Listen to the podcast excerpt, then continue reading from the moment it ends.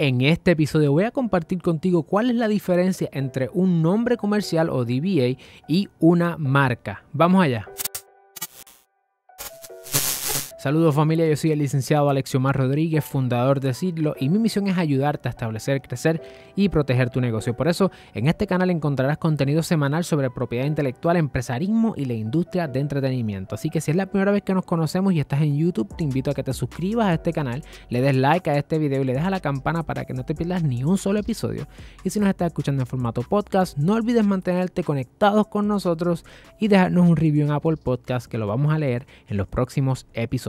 Una de las preguntas más comunes y que todavía no habíamos contestado anteriormente es ¿Cuál es la diferencia entre un nombre comercial, en inglés un trade name, también se utiliza para hablar del negocio como individuo cuando hace negocios como, y valga la redundancia, otro nombre, o en inglés doing business as, el llamado DBA, y las marcas. Así que como ves, hay muchos elementos o hay muchas formas de hacer alusión al nombre comercial y están las marcas, que hemos hablado sobre las marcas aquí en varias ocasiones. Queremos saber cuál es la diferencia entre estos dos conceptos, si debo registrar ambas cosas, básicamente qué rayos, de qué rayos estamos hablando. Eso es lo que vamos a contestar hoy. Entiendo que la mejor forma de abordar esta pregunta es identificar qué es una marca y luego identificar qué es un nombre comercial y así poder distinguir ambas cosas. Por un lado, la ley de marcas define una marca o el término marca como cualquier palabra, nombre, símbolo, imagen o estilo comercial, medio, logo, color, olor, forma, eh, objeto o una combinación de todos estos elementos que hace dos cosas.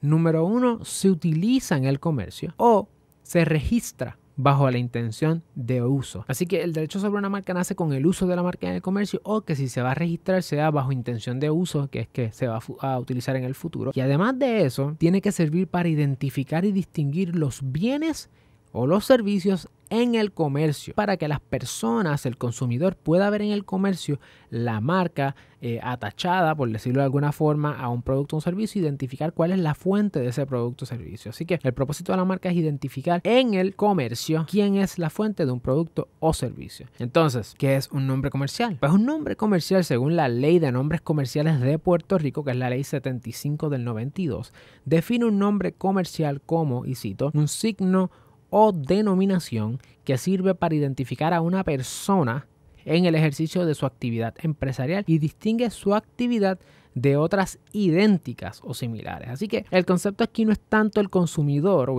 ayudar al consumidor a identificar la fuente de un producto o servicio, sino más bien que el que el empresario o la empresaria que utiliza un nombre comercial puede identificarse frente a personas que hacen lo mismo o cosas similares. Por lo tanto, aunque ambas cosas se parezcan, vemos que el nombre comercial tiene que ver con una palabra, es un nombre específicamente. En el caso de las marcas pueden ser mucho más que un nombre, por lo tanto ahí hay una diferencia sumamente notable y es que los nombres comerciales se circunscriben a palabras o nombres. En el caso de las marcas pueden ser mucho más que eso. Por esa misma línea, el nombre comercial te permite a ti, quien eres el dueño o la dueña de un nombre comercial, evitar que otra persona utilice un nombre comercial idéntico o sustancialmente parecido. En el caso de las marcas, el derecho de oposición, evitar que otra persona haga, es mucho más abarcador, tienes mucho más poder. Por ende, la manera en que yo me acerco a este tema es que yo primero procuro la protección marcaria. Si no es posible que un nombre o una palabra pueda ser protegible bajo el derecho marcario, pues entonces procuraría la protección que me da el nombre comercial, pero no lo haría al revés. En fin, en mi caso yo procuro primero la marca, la protección marcaria, y luego, si por alguna razón no hay forma o el nombre que una persona quiere, un cliente quiere, no hay forma que sea protegido bajo el derecho marcario, pero lo quiere tener, pues entonces se utiliza el nombre comercial. Si te interesa conocer más sobre el derecho de propiedad intelectual, las marcas, los nombres comerciales, asegúrate de ver este playlist y si estás buscando también cómo registrar una marca o un nombre comercial, también tenemos otros videos donde puedes aprender a cómo específicamente registrar tu marca o tu nombre comercial a nivel de Puerto Rico. Nos vemos en la próxima.